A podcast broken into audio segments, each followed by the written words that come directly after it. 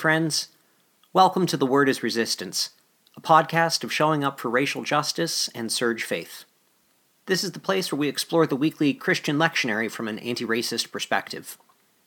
As a project of SURJ, this podcast is designed for white people, in this case, white Christians, who are taking collective action and organizing to end white supremacy and dismantle racism. If that language is new to you or doesn't resonate with you, that's great too. We welcome all listeners. Particularly, we appreciate feedback from listeners of color and from other faith traditions. My name is Will Green, and I'm speaking into a microphone on a small island off the coast of Maine where I live and pastor a church. I grew up thinking of this part of the world as New England, I've lived here my whole life, as have my parents and their parents. But I've learned that the indigenous people of this region, who've lived here much longer than white people like me, call this place Wabanaki, or Dawnland. And since moving to this island uh, just about a year ago, in mid 2019, it's called Peaks Island, I've learned to appreciate this name, Wabanaki, or Dawnland. I've learned to appreciate it in a new way because the sun rises here, and so does the moon. The music recording in this podcast is We Are Building Up a New World. This live recording of Dr. Vincent Harding's song for the Freedom Movement is a multiracial movement choir practice in Denver, Colorado in December 2014, led by Minister Darrell J. Walker. We're deeply grateful to the Freeney Harding family for letting us use the song for this podcast. For a few months now, The Word is Resistance has been doing a series called Journeys to Freedom. We've been exploring the sacred story that starts in the Book of Beginnings, or the Book of Genealogy, or in the familiar fake Greek of the Church, the Book of Genesis. And then for many weeks we read from a book called, a book from the Bible called The Road Out, or you may know by the title of The Path Away you probably don't know it by those titles, but you know it through the fake Greek title Exodus. And today we'll continue this journey to freedom as we share a story from uh, the very end of a book named for the central character of the book.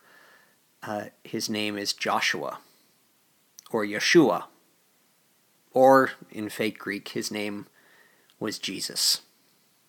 I guess I like finding words and names that are new to me for things that I know very well. Helps me to think and to be aware. I've been following the lectionary in my church too, and it was fun finding new ways to introduce the readings from Exodus week after week. I'd say, uh, This is from the book of the Bible titled The Way Out. Or I'd say, This is from the book of the Bible titled How to Get Free. Or this is from the book of the Bible called Moving in a New Direction. You know, all of these titles, I'm saying, could translate this word exodus. Ex meaning away from, hodos meaning road or path. It's good to be creative when interpreting a sacred story, it shows you're taking it seriously. Speaking of serious things, I'm recording this on the evening of Monday, November 2nd, 2020. It's the day before Election Day. Voting will stop in about 24 hours from when I'm recording right now. Who knows when you're listening? Maybe I'll sound like a voice from a distant past by then. And the idea of a voice from the distant past speaking, speaking about the journey toward freedom we're on together, that actually works really well to introduce this reading. From Joshua 24, these are the last words of Joshua from a distant past about our journey towards freedom.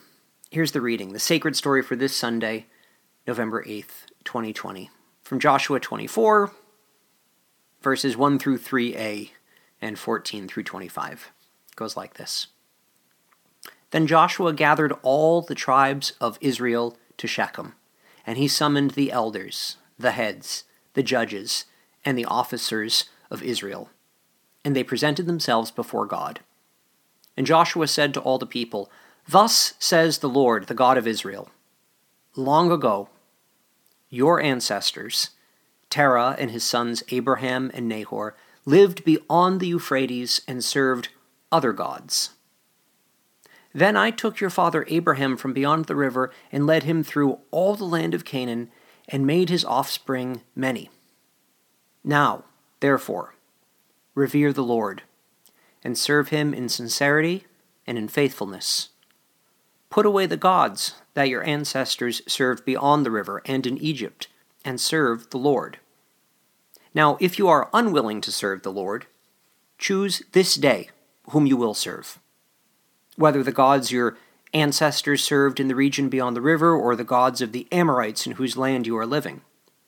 But as for me and my household, we will serve the Lord. Then the people answered Joshua Far be it from us that we should forsake the Lord to serve other gods. For it's the Lord our God who brought us and our ancestors up out of the land of Egypt, out of the house of slavery, and who did those great signs, signs in our sight.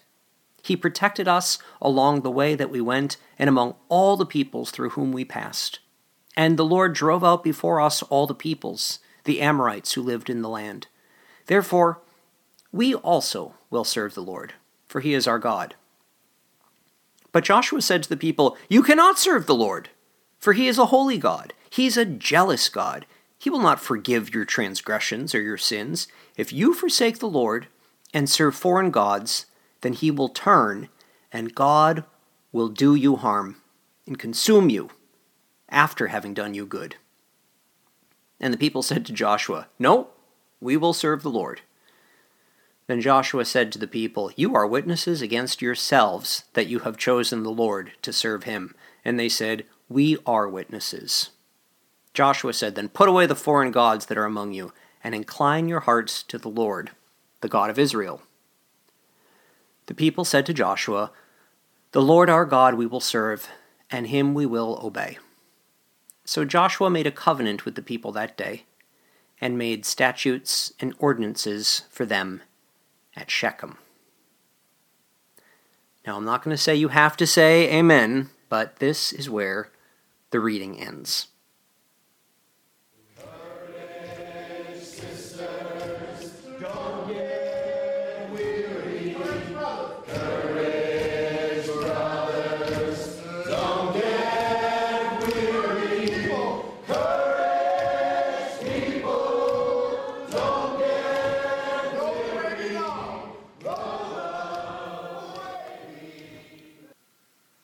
So, with this story, we're hearing a voice from a distant past in more ways than one. Not only do we hear Joshua himself speaking to us today from so long ago, but Joshua himself is also referring back to things that happened long before his life and the lives of the audience he was speaking to. We could think of this as a somewhat nostalgic or conservative sort of passage. I just mean that Joshua looks to the past and says things were better then. We should turn back time, turn back time and make things like they were before. The best solutions to our problems today can be found by returning to our tradition, says Joshua. He calls people back to the covenant, back to the legacy of their ancestors. And there's a famous quotable quote from this passage that expresses the clarifying singularity of the tradition. Joshua says, quote, As for me and my house, we will serve the Lord. This sort of rhetoric, or returning to clear principles, is tricky. Obviously, it can be spun to different ends. Joshua is interpreting the story of Abraham to make it appear as if Abraham represents the one true traditional religion. But the story could be understood differently. Think of it. The audience listening to Joshua could say to him, Joshua, how dare you use Abraham to try to put God in a box? Wasn't Abraham a religious innovator who wouldn't let any leader tell him who God is? Didn't Abraham explore new truths and travel to new places and trust that God would provide in new ways? Do you see how they, they could have said something like that and disagreed with Joshua? Or even more unconventional, they could have agreed with Joshua. When Joshua said that the people shouldn't commit themselves to God because they wouldn't be able to stay on God's good side, the people could have agreed and said, Joshua, you're right. And actually, we don't want to be in relationship with a God who isn't compassionate and forgiving. Thanks for the tip. We will keep journeying toward freedom. You and your house can have the jealous sky father all to yourselves. Now these are these are a little bit weird perhaps, but totally responsible and appropriate ways of reading and reacting to this story, even if they aren't orthodox. But I also find something very solid in how Joshua speaks. That's because Joshua speaks with the sort of clarity and singularity that racial justice requires. Can we appreciate this and appropriate, appropriate it from this story? Joshua speaks with the sort of clarity and singularity of purpose that racial justice requires. As for me and my family, these are our values, and this will be our future. Period. I like that. Clarity and singularity of purpose. No matter what happens, this is who I am, this is what I'm about. I'm committed to anti racist practice and actions. I'm not going to excuse white supremacy in myself or my people. As for me and my people, we are on a journey to freedom. I'll take that clarity from Joshua. Absolutely. Not the theological bigotry, but the freedom. Racial justice, equity, collective healing, embodied love. We need clarity about these things. The way that Joshua describes the Lord doesn't do much for me, from the masculine pronouns to the unfortunate adjectives to the exclusive cultural practices. No thanks. But there are other voices from a past that are always calling us back to our common journey to freedom. Some of these voices are even Christian, some aren't. Some are even white people. Some are from the United States of America, and of course, many, many, many are not. As I speak on the eve of Election Day, and as you listen to this podcast in the midst of whatever is coming next, I want to invite you to listen to the voices that speak from the heart with clarity and courage and call us back to the principles we believe in, the values that have integrity the long tradition we're a part of, the sacred story we're always retelling. Return again to the journey toward freedom. I think we need this invitation right now to ground ourselves in what we know to be true. We need to be strong. So let me ask you what started you on your anti racist journey? I'm guessing it wasn't reading the book of Joshua. What was it? Was it a friend who called you in? Was it a revelation from God? Was it clarity that came through prayer? Was it learning about a social movement that was taking place in the streets? Or learning about one from history? Was it something personal or something that felt abstract at first? I want you to hear a voice from a past calling you back. Not that that person had it all figured out or that the movement they're a part of is beyond critique.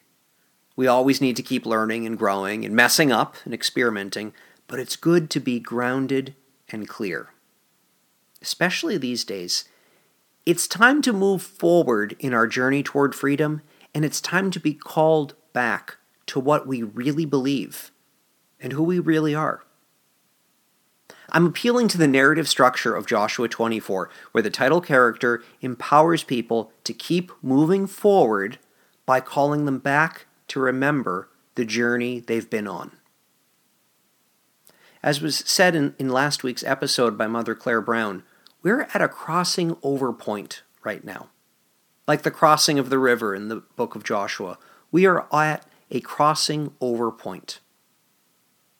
In the Joshua story, Joshua was talking to people who had been born in the wilderness. Remember, these people didn't remember Egypt. These people didn't know Abraham. Those were old stories already to them.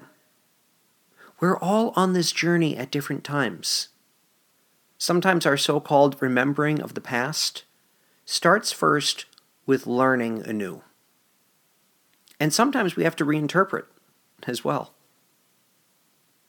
I want to end with a, a, personal story about a very big thing that's been going on in my life. It's really defined my past year of life, even with the pandemic and all of 2020. It's a good thing. This is a happy story. I'm a pastor of a church that has been locked in battle with our denomination. The denomination we're a part of is anti gay and has this pathological obsession with discriminating against and selling out LGBTQ people. I've been in this denomination my entire life. I'm 39 and a half, had my half birthday this week. I've been pastoring in this denomination since I was 21. And I've been gay my whole life. It's been a long struggle. Anyway, long story short, here's the happy part. Do you know what this church has decided to do? What my congregation is doing to address this horrible conflict? You're not going to believe it. We're leaving. We're moving on. We're journeying on, journeying to freedom. We're leaving the denomination. We have actually done everything that we need to do now to finally journey on. It has been so much work, so much process from uh, you know, listening sessions to votes to lawyers and bylaws and bank stuff and clearing titles and technicalities of polity and getting these trustees to approve this and that and forming a new legal entity. It's been outrageous. But as of January 1st, 2021, we are no longer going to be part of the United Methodist Church. It's awesome! Here's the connection. Here's the connection. Do you know why we're going forward into this new space? We're doing this so we can be true to our original calling as a church community. This is the best way we can live out the values of that First Methodist Society that built this building centuries ago. This is a historic New England church, and, uh, which is just to say it's old. I don't mean it's famous or anything, but it's a you know the the the white church on the hill. It's literally the only Protestant church on this island this small island in Casco Bay. Do you realize how happy the people on this island are that we're journeying to freedom and taking the path toward justice? They're thrilled. I've been a pastor for 18 years. I've never seen anything like it. People are writing me emails every day saying, uh, We heard what's going on. Can we join? We want to be a part of this. It's very strange. We had to have a vote, you know, an official vote to leave, and it, it the meeting took place on Zoom. I had a member in her 90s mail me a handwritten note saying she wasn't going to go to an online meeting, but she wanted me to know that if she could go on, online to the meeting, she'd vote yes. Our vote to leave was unanimous. I've had people contact me from off island saying their mothers and their fathers who are now in heaven would be so proud of us for doing this. Okay, we're being called back to our values, to our principles, to the clarity and convictions of who we are and what we believe. On a personal level for us here on Peaks Island, it's very uplifting, especially in the midst of these days. It's the sort of thing we all need right now. White Christians, it's time for us to journey toward freedom by remembering and recalling why we're on this journey in the first place. What do we, we believe? We're on this journey because Black Lives Matter. We're on this journey to invest in new futures. We're on this journey because we can create a world we want to live in. We can create a world we want to live in. We're on this journey because healing and wellness and delight and joy are things that we can share. Remember that. Return to that. Be clear about that.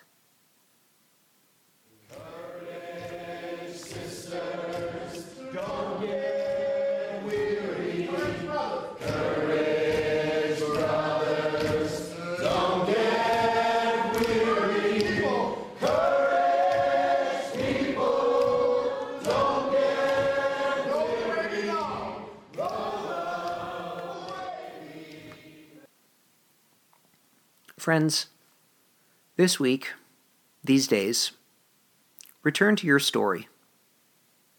Reach out to the people who invited you in. Call them. Write them. Pray for them. Send them some art or some love. What a week to do this. We need to hear from each other. And invite someone else in. Share this story of the journey to freedom, the journeys to freedom. Growth is a good thing, friends. Invite people into this story. You can find out more about SURJ at showingupforracialjustice.org. And our podcast lives on SoundCloud. Search the word is resistance. Give us a like, rate us wherever you listen to our podcast. Transcripts are available on our website. I want to thank our sound engineer, Maxwell Pearl. Thank you. Thank you, Max. Friends, whatever the days ahead bring, I'm so grateful to be on this journey to freedom with you. Peace and power to you all.